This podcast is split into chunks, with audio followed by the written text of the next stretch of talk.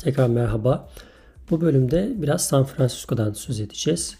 Geçen bölümde e, San Bruno'daki otelimizden ve ertesi gün Santa Cruz'daki maceralarımızdan söz etmiştik. Şimdi San Francisco'daki üçüncü günümüzde gerçek anlamda San Francisco şehrini gezme fırsatı bulduk. Ee, nasıl bir plan yaptık, nerelere gittik isterseniz bundan bahsedeyim ama bahsetmeden önce şöyle bir detayı da aslında sizlere anlatmak istiyorum. San Francisco soğuk bir şehirdi. Bizim gittiğimiz e, Temmuz ayının ilk haftasında. Bu bizi açıkçası şaşırttı. Ama bir anlamda şaşırmamak lazım. Çünkü Kaliforniya'nın Los Angeles diye bilinen kısmıyla e, San Francisco arasında ciddi bir mesafe farkı var. Bu anlamda hani kuzeye doğru düşüyor. Ama Soğuk dediğimiz sıcaklık aslında bizim hani buranın böyle bir ilkbahar dönemi soğuktan tam çıktığımız ilkbahara girdiğimiz zamanlarki sıcaklık ve işin ilginç tarafı tabi sıcaklığın yıl boyunca hep bu seviyelerde kaldığını öğrenmiş olmamız oldu.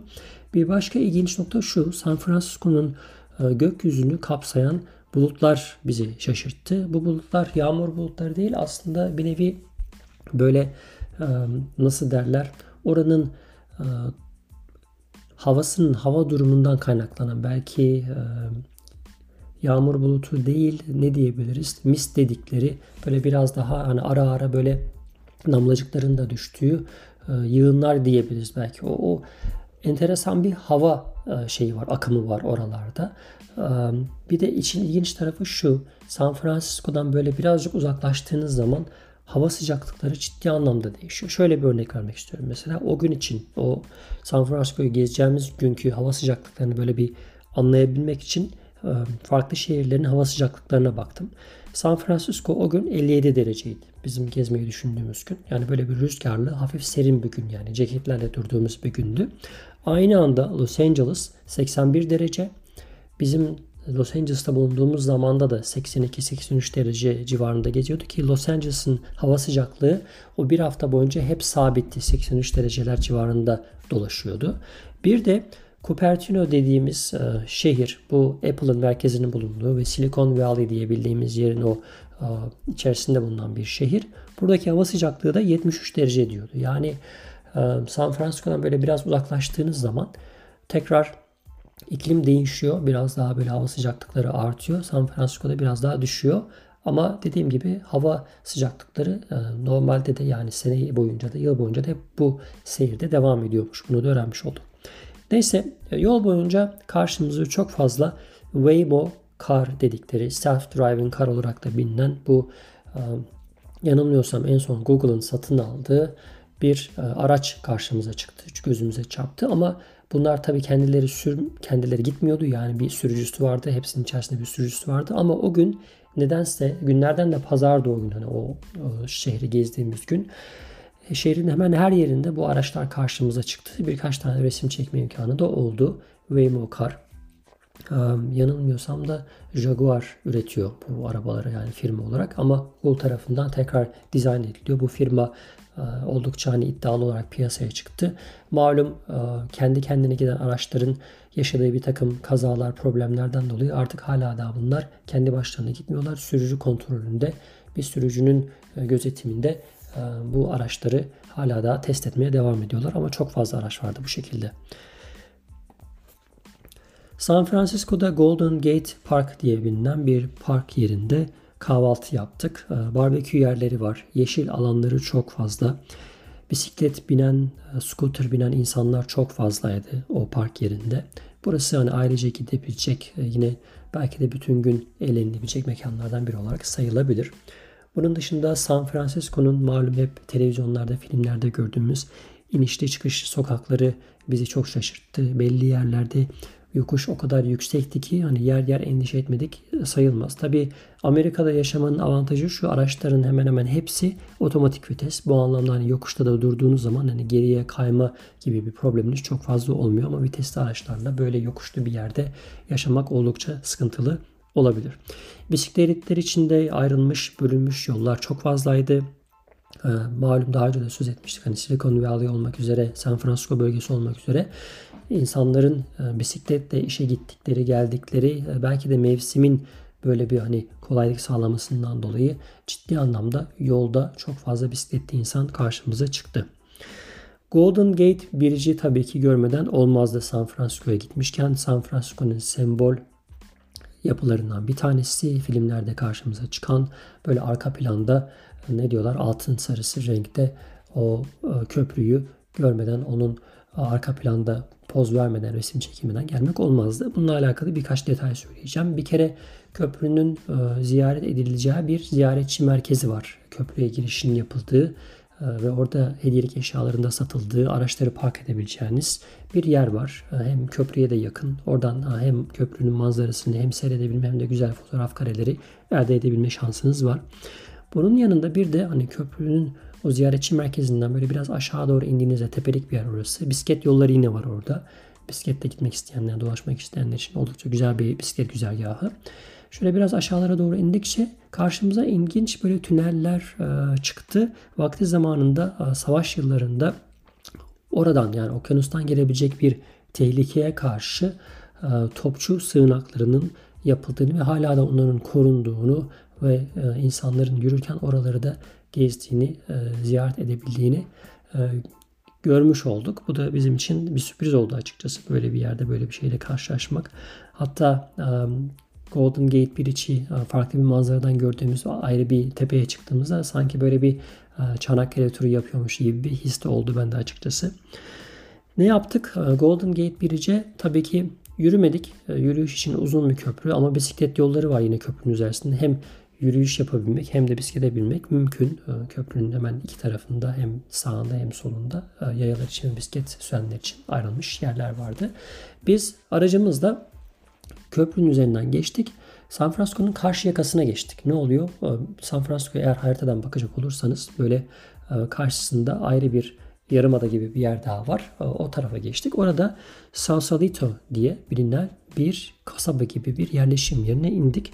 Burada yine hava durumu bizi çok şaşırttı. San Francisco'da böyle e, neredeyse yağışlı, bizi üşüten, rüzgarlı bir havadan sonra Sausalito dediğimiz yere indiğimizde adeta günlük güneşlik, e, insanların böyle e, yat limanının kenarında kafelerde yürüyüş yaptığı, oturdukları, üzerlerinde gerçekten tişörtleriyle, şortlarıyla gezdikleri farklı bir ortama inmiş olduk. Yani arada belki 15-20 dakikalık bir mesafe var ama yani hava durumunun bu kadar değişmiş olması, hava şartlarının bu kadar farklılık göstermesi bizi şaşırttı. Ama hoşumuzda da gitti çünkü hani gittiğimiz yer hani hem gezmek anlamında hem böyle oturup dinlenme, bir şeyler yiyip içme, biraz da orada yat limanını, manzarasını seyretme noktasında bizim hoşumuza gitti. Orası da güzel bir sahil kasabası. Yine tabii ki yani insanların belki de geri düzey olarak yüksek seviyede olan insanların yaşadığı bir yer ama belki de tatil için gelip kalınabilecek, konaklanabilecek yerlerden birisi olarak da burada not alalım. Sonra bu dediğimiz kasabayı e, bırakıp tekrar e, Golden Gate işe giden bir yola geçti. Bu sefer biraz etrafından dolaşmış olduk e, o yarımadanın. Golden Gate bir için arka tarafından dolaşarak geldik ve burada bir uçurum neredeyse hani şeyi çıkarken o tepelerden dağlardan çıkarken uçurumların kenarından geçtik ve kayalıkların olduğu ve Golden Gate işi böyle farklı bir manzaradan seyredebileceğiniz muazzam bir manzarayla karşı karşıya kaldık. Burada insanlar ağaçlarını kenara çekip resim çekiliyorlardı. İşin ilginç tarafı orada çelik halatlar var hani böyle insanlar düşmesinler diye e, uçurumun kenarında inşa edilmiş. Çelik halatlara kilitler asılmış. Bu benim çok ilgimi çekti. Kilitlerin üzerine insanlar isimlerini yazmışlar. Muhtemelen sevgililer. ilk tanıştıkları zaman oraya geldikleri tarihleri yazmışlar. Sonra e, aradan zaman geçmiş tekrar oraya gelmişler. Yine o tarihi yazmışlar. O kilitleri o halatın üzerine e, bağlamışlar. Bu da çok enteresandı. Açıkçası o Türkiye'deki o çaput bağlama veya e, farklı farklı uygulamaları bana biraz hatırlattı aslında. Böyle bir şeyle karşılaşmak değişik bir sürpriz oldu. Sonra San Francisco şehrine geri döndük.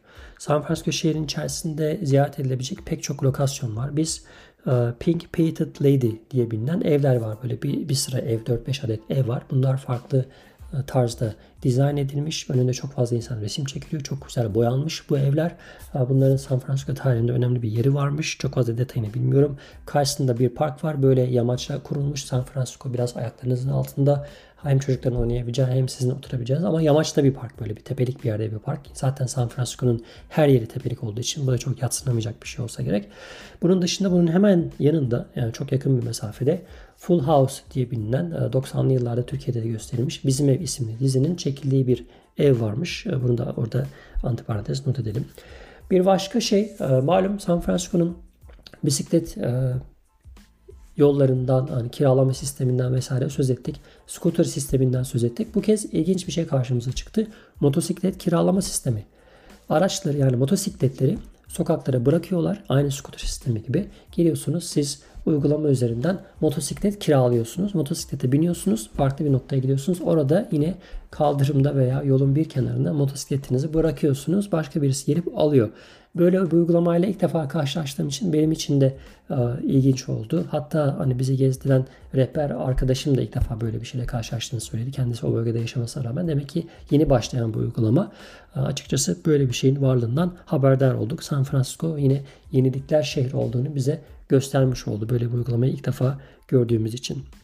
Bunun dışında San Francisco'da olmazsa olmaz gidilmesi gereken yerlerden bir tanesi de mutlaka Lombard Street diye geçilen bir sokak. Burası dik yokuş üzerine kurulmuş bir sokak.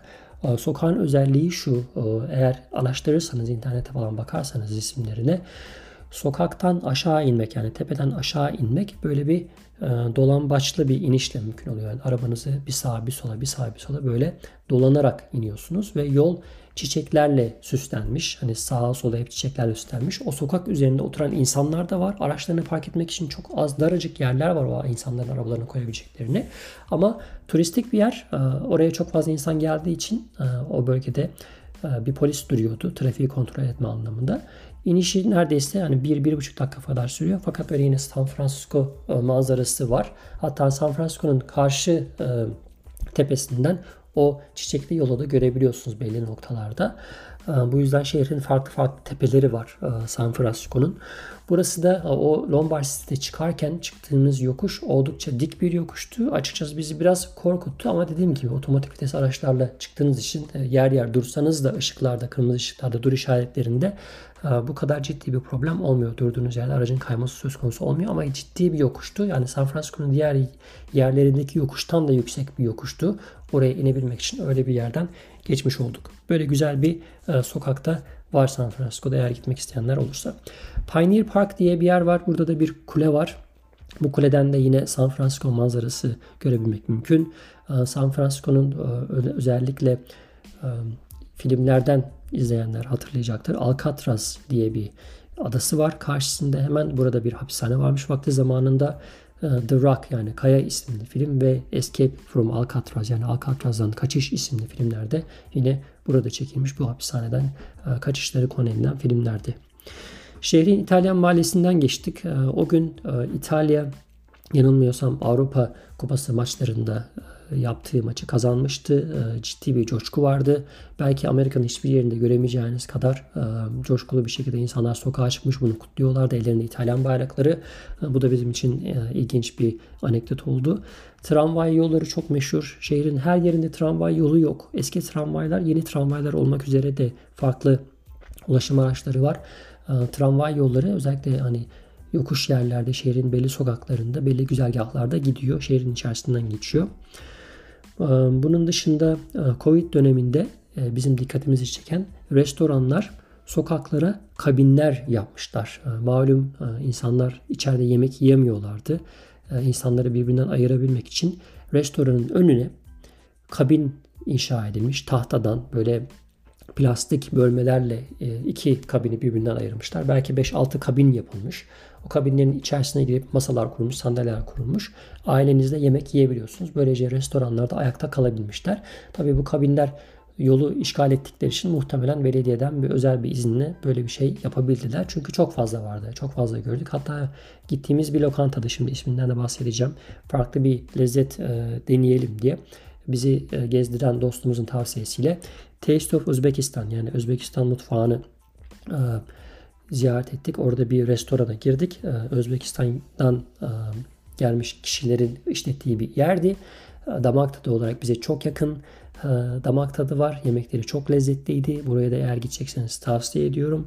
Gidip orada yiyip yemek yiyebilirsiniz. Bunların yaptığı bölmeler, kabinler vardı. Hatta hava soğuk olduğu için hani dışarıda oturmak bazen insanı üşüttüğü için kabinlerin yanında hemen ısıtıcılar böyle bir boru şeklinde, direk şeklinde ısıtıcılar vardı ki insanlar üşümeden de o kabinlerde oturup yemeklerini yiyebilsinler diye böyle bir sistem vardı. Bu da bizim için enteresan bir tecrübe oldu. Bunun dışında e, şehir merkezine biraz inmiş olduk. Biraz e, özellikle böyle import dedikleri e, ülkenin başka ülkelerden gelen ithalat veya ihracat ürünlerinin alınıp satıldığı pier diye bilinen yerler vardı. Buralardan geçtik. Yine oradan bir vapur kalkıyormuş yanılmıyorsam. Bizim o köprüyü geçtiğimiz karşı tarafa gittiğimiz yere giden vapurlar vardı. Onların kalktığı yerlerden geçtik. Tren istasyonunu gördük. Yanılmıyorsam Caltrain yani California Train diye bir tren sistemi var. Bu da şehirleri birbirine bağlayan, şehirler arası yolculuk yapan bir tren yoluydu. O trenleri gördük ve e, böylece o günkü San Francisco seyahatimizi, gezimizi noktalamış olduk. Ee, birkaç anekdot vermek istiyorum hem San Francisco hem de Silicon Valley ile alakalı. San Francisco Silicon e, Valley'den biraz uzakta bir yerde. Silicon Valley yaklaşık bir 40 dakika kadar uzakta. Ama yine de neticede o aynı sistemin içerisinde giriyor. San Francisco'nun içerisinde özellikle e, startupları fonlayan şirketler, büyük finans şirketleri bulunuyor. Daha çok Silicon Valley içerisinde e, bulunan yerler Cupertino, Palo Alto, Mountain View dediğimiz şehirler içerisinde Google, Google'ın, Facebook'un, Apple'ın bulunduğu yerlerin bulunduğu kasabalar bu isimlerle geçiyor. San Francisco'nun bir başka özelliği şehir olarak e, bize enteresan bir şekilde şaşırtan ne kadar böyle modern böyle bir gelişmiş şehir e, havası verse de bize araçlara çok fazla break-in dedikleri yani camlarını kırıp içerisinde bir şeylerin çalındığı hadiseler çok oluyormuş. Bu noktada hatta kaldırımlarda işaretler vardı. Hani araçlarınızda değerli eşyalarınızı bırakmayın, araçlarınızın kapılarını iyi kilitleyin vesaire gibisinden uyarılar vardı. Bu, bu da bizi aslında açıkçası şaşırttı. Çok fazla homeless olduğunu duyduk. Yani evsiz insanların yaşadığını duyduk San Francisco'da ve civarında. Ee, bunun da birkaç sebebi var. Malum çok pahalı yer geçinmesi gerçekten zor. Bu anlamda insanlar maddi sıkıntı çekiyor olabilirler. Bir de hani East Coast'ta kıyasla West Coast'ta e, homeless'ların daha fazla olması yani batı yakasındaki homeless'ların daha fazla olması biraz mevsim koşullarıyla alakası var diye de duyduk. Oralarda her ne kadar hayat koşulları pahalı olsa zaten insan e, sokakta yaşadığı için hani böyle bir ucuz bir yerleşim yeri, pahalı bir yerleşim yeri arasında çok fazla fark olmasa da insanlar hava şartlarından dolayı sokakta yaşayabilme e, şansı buldukları için daha doğrusu sıcaktan çok hani rahatsız olmadıkları için soğuk yerlerde e, olmuşlar. Evsizler daha çok sıkıntı yaşarlar. Buralarda evsiz oranının çok fazla olduğunu gördük. Bir başka detay e, San Francisco malum böyle her türden hayat tarzını çok e, benimseyen her görüşten, düşünceden farklı yaşam tarzına insanları kucaklayan bir şehir. Bu noktada öne çıkıyor. Özellikle civil rights dediği bir takım hakları elde etmede insanların vakti zamanında mücadeleler verdiği bir şehir. Bu anlamda da özgürlükler noktasında her gruptan insana azınlıklar olsun, farklı etnisitelerden olsun insanlara bir şekilde kucak açmış bir şehir.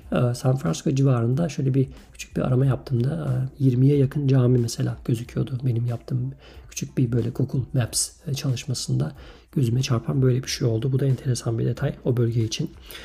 Yaklaşık 800 bin civarında nüfusu var. San Francisco'nun metro bölgesiyle birlikte 3,5 milyona ulaşan bir nüfusu var. Bir kıyas olsun diye Los Angeles'la kıyasladığım zaman Los Angeles'ın sadece şehir merkezinde 4 milyon insan yaşıyor. Metro area dediğimiz o bölgede yani büyük Los Angeles bölgesinde 18 milyon insan yaşıyormuş. Kaliforniya'da zaten 40 milyon nüfusu olan oldukça büyük bir eyalet olarak biliniyor ABD'de.